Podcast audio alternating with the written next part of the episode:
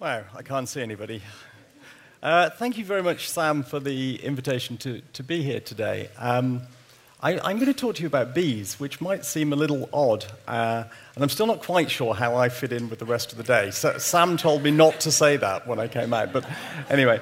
Um, I, there are some more general themes that will emerge as I, as I go on. Um, so I, I'm, I'm a biologist at the University of Sussex. I've been studying bees um, for 20 odd years. Um, and the first thing I need to tell you is that there are lots of species of bee. Um, I think many people think there's just one, and it lives in a box and it makes honey. Uh, if you think about it, you might acknowledge that there's at least two, because there are things called bumblebees as well as honeybees.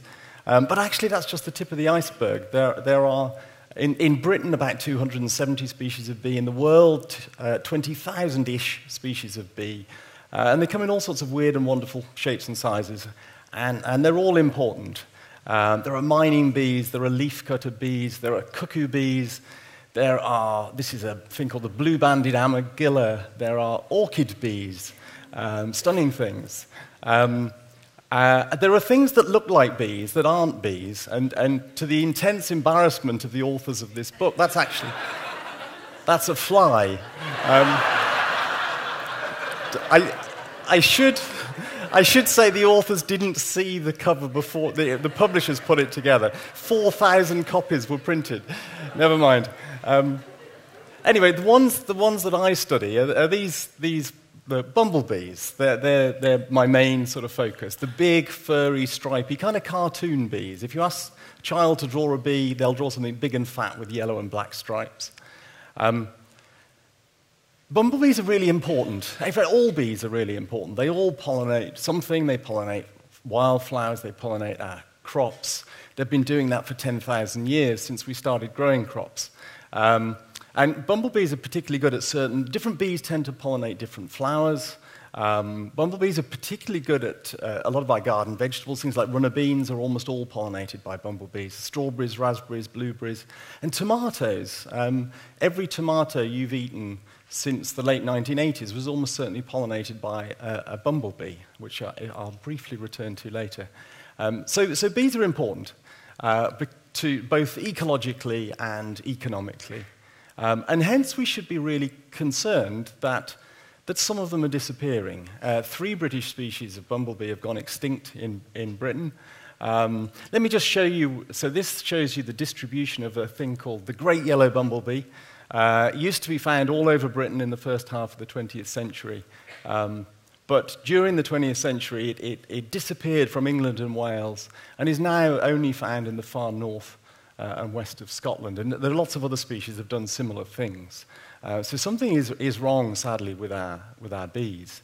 Um, it's not just in Britain either, this is happening elsewhere in the world. So, this is, this is eastern United States, uh, a thing called the rusty patched bumblebee, very pretty thing that used to be really common throughout that, that huge area. And the red dots show places where you can find it today. It's, it's declined in abundance by 99% or, or more in the last 20 years.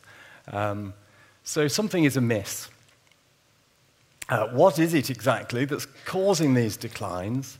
Um, well, the biggest one is its loss of habitat. We used to have lots of flowery meadows. We used to have about 7 million hectares of hay meadows and chalk downland in Britain, um, which were full of flowers. It's not a very good picture, but top right, there's one of the remaining fragments.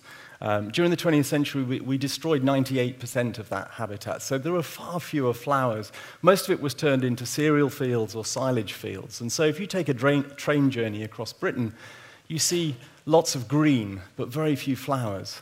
Um, and from a bee's perspective, and actually from the perspective of lots of other wildlife, that was pretty catastrophic. So uh, uh, there are also a couple of other reasons which I'll brief, briefly come to in a minute. Um, but if we dwell on this, so we used to have tons of these beautiful hay meadows full of flowers, and as I say, nearly all of them uh, have gone. Other countries had their own versions. This is a Californian uh, uh, flower-rich grassland, and you can see in the distance what it's been, what most of it's been turned into. And in fact, if you go onto Google Earth, you can, you can kind of tour the world and see what different places look like. And an awful lot of it looks like this. Um, there are no flowers. If you're a bee, this is, this is not much fun. Of course, this is how we produce food. We've adopted a model of food production which involves large scale monocultures of crops. Um, uh, which, which do produce food. They support uh, the 7 billion of us or whatever there are. But the price we pay is that we've converted lots of uh, habitat that used to have lots of wildlife into, so this is, we're just jumping around Europe here, and then if we cross over to North America, it looks much the same. Um, huge expanses of monocultures um, uh, to support human life, but if we go down this route, as we have done, we have to accept that that's going to have a big impact on wildlife, as it has done and is continuing to do. So that's habitat loss, uh, the, the, biggest kind of thing that's hit bees in recent years. But then I, I, that previous slide mentioned a couple of other things. One is disease, which is a complicated subject. Um, but bees have lots of natural diseases uh, and parasites that attack them.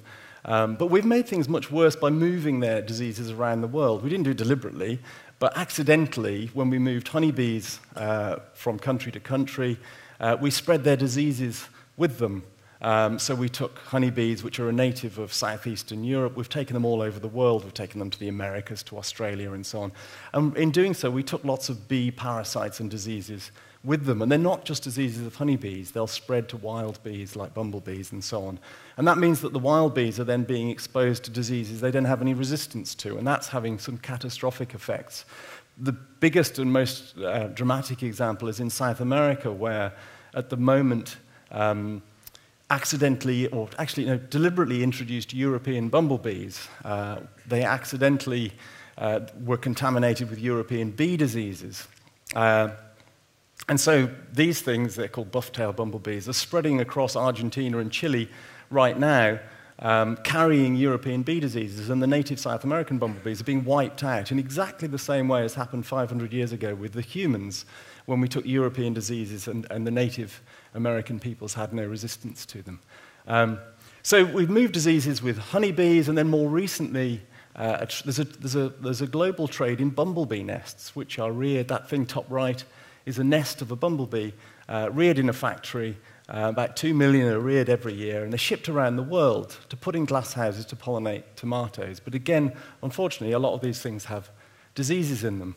Uh, in fact, you can buy them to put in your garden. You can buy a bumblebee nest from a factory in Europe full of bee diseases for the lovely price of £150. Uh, and, and please don't, because all you're doing is introducing a whole load of nasty stuff to your garden. Okay, um, the third one, which is the one I'm going to dwell on longest um, of these drivers of bee declines, is, is pesticides. Um, now, so this complicated table here just shows you the, the pesticides applied to an oilseed rape field near the university where I work uh, in East Sussex. Um, uh, it's a perfectly normal oilseed rape field. It's typical of, of any arable field in, in Britain. And so this was a crop that was planted in August 2012, and these are the different chemicals that were applied to that crop before it was harvested in June 2013.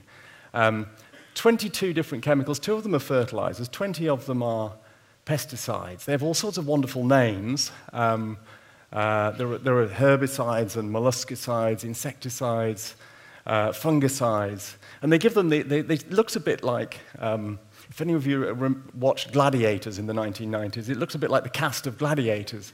Um, Shadow was definitely one of them. But then, then poor old Gandalf is now uh, an insecticide, apparently. Um, anyway, it's an awful lot. I was, when we first gathered these data, we just asked the farmers to tell us what they applied to each field. I was quite surprised by how many pesticides there were being used. Um, it, it struck me as a lot, and I would kind of say to you, if you were growing food in your garden, growing vegetables or fruit or whatever, um, would you be comfortable putting 20 different pesticides onto it and then feeding it to your kids? And I think most people wouldn't, but that's, this is standard practice in, in farming. Um, in fact, if, if this was the, the, were the data for an apple orchard, the list would be about three times as long. Uh, we put an awful lot of pesticides onto our crops, and that has consequences for us as well as for bees. Now, from a bee's perspective, I've highlighted the ones that we know to be toxic one way or another to bees, and there's quite a lot of them.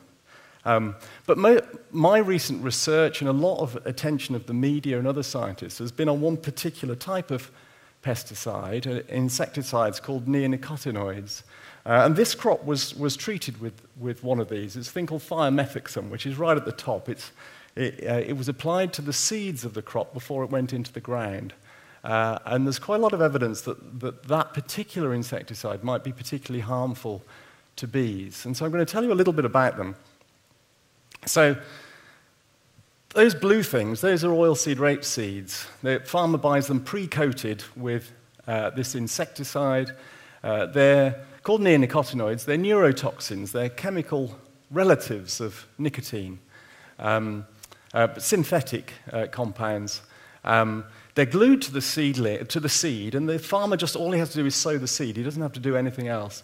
And they're water soluble, and when they the seed goes into the ground, they dissolve into the water around the, the, the, the seed. And as it germinates, it, the idea is it sucks up the chemical, and they're systemic. They go to all parts of the plant, and they make it poisonous to any insect that comes along and eats the plant, which is, which is exactly what a farmer wants from an insecticide, and he doesn't have to do anything. So great from a farmer's point of view. So they proved really popular. They were introduced in 1994 in Britain, and this just shows you how the, the amount of them applied to Britain has increased over time. Those are the different name, the five different types of neonicotinoid, but it doesn't really matter.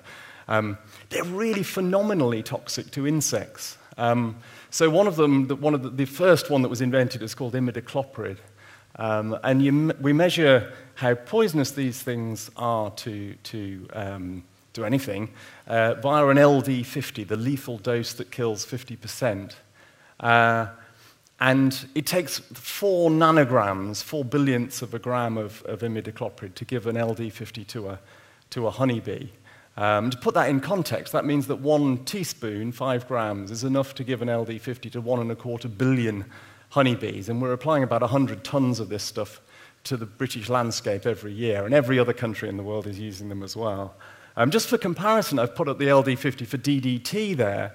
DDT is something most people have heard of as a, were, it's long since been banned as being very harmful to the environment. And I'm not suggesting for a second we should go back to using it, but, but it's, um, it's about 7,000 times less toxic to bees than this new generation of, uh, of insecticide. You can also buy them to spray in your garden. Completely untrained people can pop down the garden centre and get some neurotoxin to spray on their flowers, which strikes me as slightly bonkers. Um, and also, if you've got a dog or a cat, you probably drip stuff onto the back of its neck uh, every month. Your vet will advise you to do that. And that's actually a pretty big dose of, of a neonicotinoid if you buy this stuff, Advocate, which is the leading brand.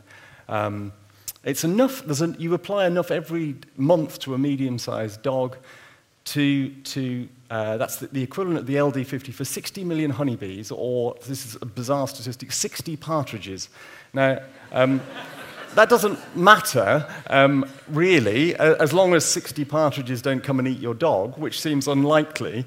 Um, but nonetheless, there are kind of questions of do you want to be using neurotoxins in your house, dripping them onto the back of your dog in really quite large amounts? It seems perhaps not an entirely optimal thing to be doing. And this, I, I can never resist showing this slide. This is, this is a special promotion we, people often joke that the Germans don't have a sense of humor. This is a German company, and they, they're free seeds for bees with your bee killing insecticide. So you can, you can grow lovely flowers to attract all the insects and then kill them really efficiently, um, perhaps. Uh, anyway, so sorry, this, some of this looks a bit like a, a boring sciencey lecture. Bear with me. Um, I got interested in this four or five years ago, this, these pesticides, and whether they were hurting bees. And no one at the time had really studied bumblebees. Uh, which was our speciality. So we set up a, a simple experiment, and don't, you don't need to read this. Um, we just got bumblebee nests, and um, we either gave them healthy food or we gave them uh, pollen and nectar that we'd uh, laced with neonicotinoids at the concentration found in the, in the pollen and nectar of a treated oilseed rape crop. Um, uh, or we gave them twice that concentration. So we had three groups, controls and then two treatment groups. Uh, we, we fed them that food for two weeks, and then we put the nests outside and we let them look after themselves, and we just waited to see, watch them to see what happened. And the control nests grew bigger than the ones treated with the pesticides, perhaps not entirely surprising, but there you go. Um, and um, the control nests produce many more queens at the end of the year. So bumblebee nests have an annual life cycle, and they, they die off at the end of the summer, but they leave behind young queens. So queen production is all important, and there's, there's an 85% difference between the number of queens produced by the, health, the control nests and even the low treatment of pesticide. Um, so that, that, that, kind of was the first bit of really strong evidence that these things might be affecting bumblebees. And since then, there's been lots of other studies which show pretty unequivocally that, that they really are harming or likely to be harming wild bumblebees. But I should just say that I'm not saying for a second that, that pesticides are the, are the biggest problem that bees face. Actually, the problem for the poor bees is all these different stresses being placed on them from different directions. So there aren't enough flowers, so they're hungry, they're being exposed not just to these neonicotinoids, but to lots of other pesticides, some of which are toxic as well. And they're having to cope with these non native diseases that we've moved around the world. And these things don't act independently, there are synergies between them, and without boring you with all the details. Um, just as one example, um, someone recently discovered that, that really tiny doses, sublethal doses of neonicotinoids, uh, impair the immune system of bees so that, so that viruses can replicate more rapidly. So your bees might seem to die of a viral disease, but the ultimate cause may be that they were stressed by the, the pesticide in the first place. Um, so the, the bees are being squeezed from all directions, and, and that really is why they're in trouble. And what we really need to avoid is this. This is kind of, it looks rather attractive, but it's kind of, it is bee Armageddon. These are people in southwest China hand pollinating their apple and pear trees because there are no bees left in this part of the world. They've wiped them out.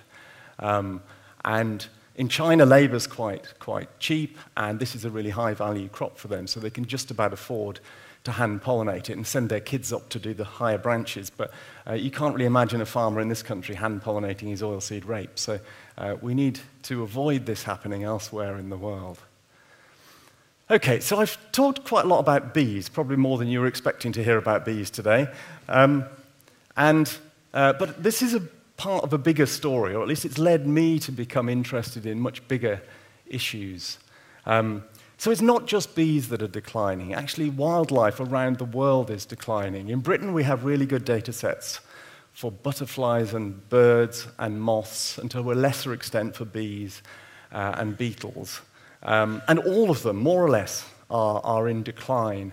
Um, it was recently estimated that there has been roughly uh, a 50% decline in the total number of butterflies in Britain in the last 40 years. Um, in fact, sim rather similar statistic, the World Wildlife Fund recently tried to estimate how the total number of vertebrates living in the world, excluding people, has changed, and they reckon that it's halved since 1970. So there are half as many animals, what people often call vertebrates animals, leaving the insects out for a second, um, fish, amphibians, mammals, birds, and reptiles, half as many individuals of them in the world as there were when I was five years old um, which I find absolutely terrifying. Um, so, so our wildlife is declining, um, and we need to question why, because um, particularly, I, I, talked about this, this, the way that we changed farming and how that drove declines of bees, how we lost all these lovely flowery habitats, and not just actually flowery meadows, but lots of other habitats were destroyed in the drive to increase food production, which really kicked off in the Second World War. Um, but we stopped doing this now. We don't actually rip out, well, we don't pay people to rip out hedges and drain marshes and plough up lovely flower-rich grasslands anymore. We actually pay farmers to do the opposite. We pay farmers to replant the hedges we paid them to pull out 30 years ago. Um, and yet, wildlife is, is still declining, um, uh, which is a cause for major concern, if you ask me. Um, now, I'm not suggesting that the cause of those declines are all to do with these pesticides, but there's a, there's a good argument to be made that they are contributing. So, to come back to these neonicotinoids, they're, they're used as a seed dressing, as I explained, mostly. And, and so the seed goes into the ground, and, and then the, the, the seedling sucks up the pesticide. That's the idea. Um, Unfortunately, it actually turns out they only take up about 5% of these things, and the rest of them are going into the soil where they can persist for years and can accumulate. They're leaching into the ditches and streams next to the fields. And because they they can be readily taken up by plant roots, that's how they're supposed to work, it, it, they can be taken up by field margin flowers and the hedgerow plants themselves. Um, and we just recently published a, a, study just a couple of weeks ago where we screened um, pollen and nectar and leaves and soil and so on from, from uh, farms um, in the southeast of England. And it basically, most of the wildflowers and the hedgerow plants and the soils and the streams are now contaminated with neurotoxins, uh, which can't really be a good thing, if you ask me. So you might say, okay, so we use pesticides, we use, we use quite a lot of pesticides, um, but maybe we need to use all these pesticides to produce food to feed everybody, because there's lots of us and the number of humans is increasing. Um, so, so you need to balance the harm you might do to the environment by using pesticides against, against the economic benefits, the, the need of people for food. So one would, might then ask, okay, so for these particular insecticides, how important are they? How would yield change if you stopped using them? Um, and the funny thing is, you can't find any evidence. Um, in fact, it, it, when I started getting, looking into this, it becomes clear that actually farming practices are not based on evidence at all. In medicine, there's a big drive, evidence based medicine. You can't find any evidence in farming at all. Um, so there are no studies showing what, or, although there weren't any studies until very recently, showing what crop yields would be with and without these seed dressings, or with and without any of those other pesticides in that list. Um, all we can say is that organic farming, where they don't use any pesticides, get about 80% of the yield of conventional farming. But we don't know which of those pesticides are really vital and which ones aren't. The European Union recently proposed a moratorium, a, a, a two year ban on the use of these neonicotinoids on flowering crops because of worries about what it was doing to bees. And when they proposed that, the agrochemical industry said that this would be a disaster for farming, that farmers couldn't grow crops without these things, that they would lose uh, 17 billion euros a year in lost crop revenues uh, without these chemicals. But nonetheless, the European Union did impose a moratorium that started in 2013. And the strange thing is that actually crop yields uh, were higher than ever in 2014 and 15 without chemicals, which industry had told us we desperately needed in farming, which I think raises some big questions about the other chemicals that they tell farmers that they need. Um, in fact, just recently, the US Environmental Protection Agency, they announced they'd done, they'd done some of their own field trials, and it turned out that using these chemicals on soybean, which is the second biggest crop in North America, um, doesn't actually work at all. There's no difference at all in the yield. But farmers were spending 176 million dollars a year on a, on a seed dressing that was totally ineffective because they'd been told by their agronomists that this was a good idea. Um, so people say to me at this point, farmers aren't stupid. They wouldn't waste their money on things that don't work. Um, well, actually, I think we all waste our money on things that don't work all the time. We're all susceptible to buying. Apparently, there really is armadillo repellent, but it doesn't work. Um, but the others are perhaps more familiar examples of things that, that weren't entirely effective one way or another, but people spend money on. In fact, I, I would say more broadly, our whole, our whole economy is based on persuading people to buy crap that they don't really need.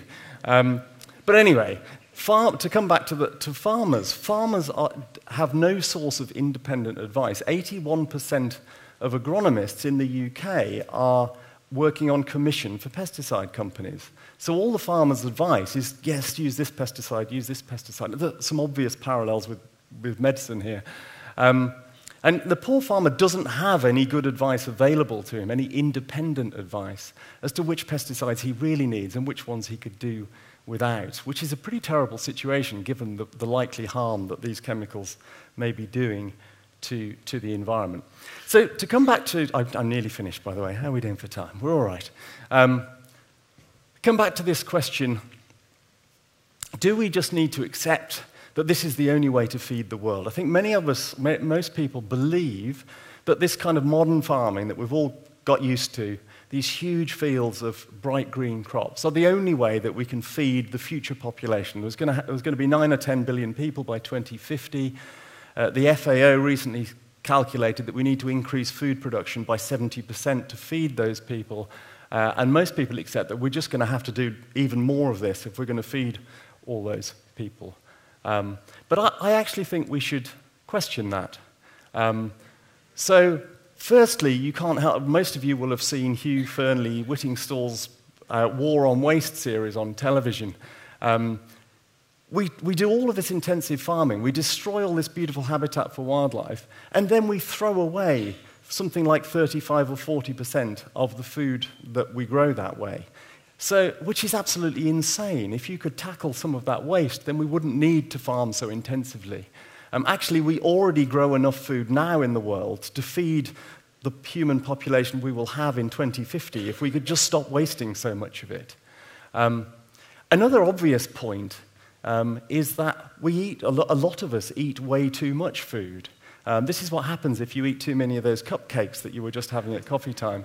Um, so, uh, I, I, heard a, there's a guy called Tim Benton, who's a professor of food security, at, uh, I think he's at Leeds, talking the other day. Uh, and he, I don't know quite how exactly this calculation was made, but he reckoned that less than, uh, less than half of the world's population have a healthy diet, whatever you exactly mean by that. Some people are malnourished, and quite a lot of people are overnourished. They actually have a very poor diet because they're eating way too much.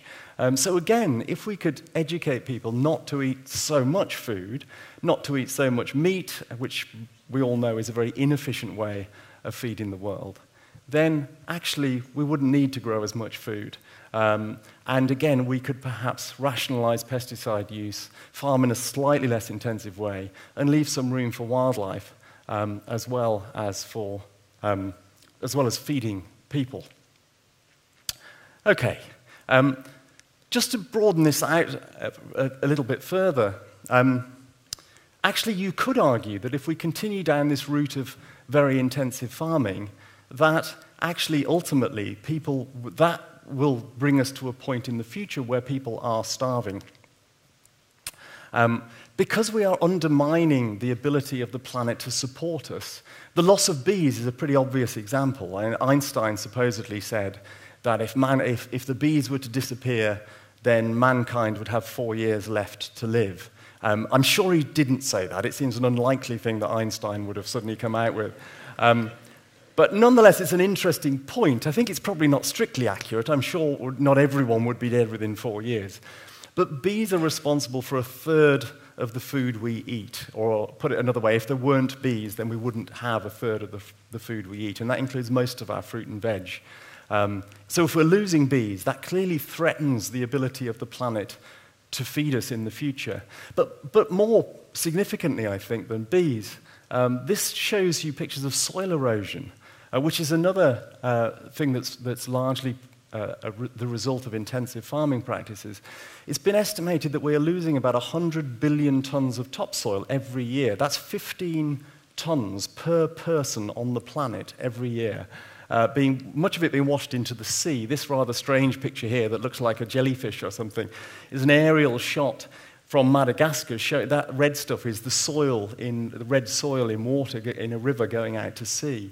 Um, and obviously, if we, lo- if we lose our bees, if we lose the soil, um, these are pretty fundamental things that we need to grow food uh, to feed people. So there's a real danger that if we carry on down the route we're going down, then we're going to be in trouble. And I'll just, just finish off by talking briefly, I've still got time, um, about this place, um, which I'm sure you recognize as Easter Island. And you, you probably, or some of you, will be familiar with this story. And there are various versions of it. Um, but they're all broadly the same. So, so, Easter Island is the most remote inhabited island on the planet.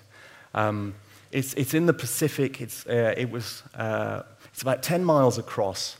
Um, and it was colonized by people, by Polynesians about 800 years ago, sailing in dugout canoes eastwards across the Pacific. Um, and when they arrived, it, it was a, a, subtropical forested island uh, with lots of flightless birds, pigeons that were easy to catch and eat, um, rich soils for growing crops in, lots of fish in the sea. So they settled there and they started clearing the forests to grow their crops. Um, they fished in the sea, they ate the flightless birds, and life was pretty good. The civilization there grew to about, have about 10,000 people. They had enough leisure time to make these bizarre monuments and drag these things from a central quarry in the middle of the island and arrange them um, for purposes no one's ever really understood. Um, but Easter Island was rediscovered by Europeans about 500 years after the Polynesians had colonized it. And at that point, the population was, so the population was estimated to have peaked at about 10,000 people. By the time Europeans rediscovered the islands, there were, no one knows exactly how many, but somewhere between a few hundred and maybe a thousand or so people left on the island. All the trees had gone. Um, they'd cut down every single tree um, on the island, so they no longer had firewood, they no longer could build houses, they could no longer build boats to leave or go fishing. And without the trees, the soil had all washed away. Um, so they couldn't grow crops anymore. Um, the flightless birds were all long since extinct, they'd eaten them all. Essentially, they'd used up all the resources on Easter Island, and their population had crashed, and they'd turned to cannibalism and so on. Um, and you can see why I'm telling you this, um, because one could argue that this is a, a, a microcosm for what's happening in the world today. We are losing species uh, around the world. We are cutting down trees, we're cutting down the rainforest still. This has been an issue since I was a kid and before that, um, which we're all aware of. Just as the Easter Islanders, they must have known when they cut down the last tree, because it's only 10 miles from one end of the island to the other, but they still did it. Uh, we're still chopping down our rainforests, even though we know it's a really dumb thing to be doing. We are losing our soils just as they did. Um, uh, so there's a real danger, of course, uh, that we might end up doing exactly what they did, undermining the ability of the planet to support us and our children into the future, um, which of course would be uh, tragic. And on that depressing note, um, I should just put in a blatant plug for my books, which are outside uh, on sale in the bookshop. And, and thank you all very much for, for listening to me.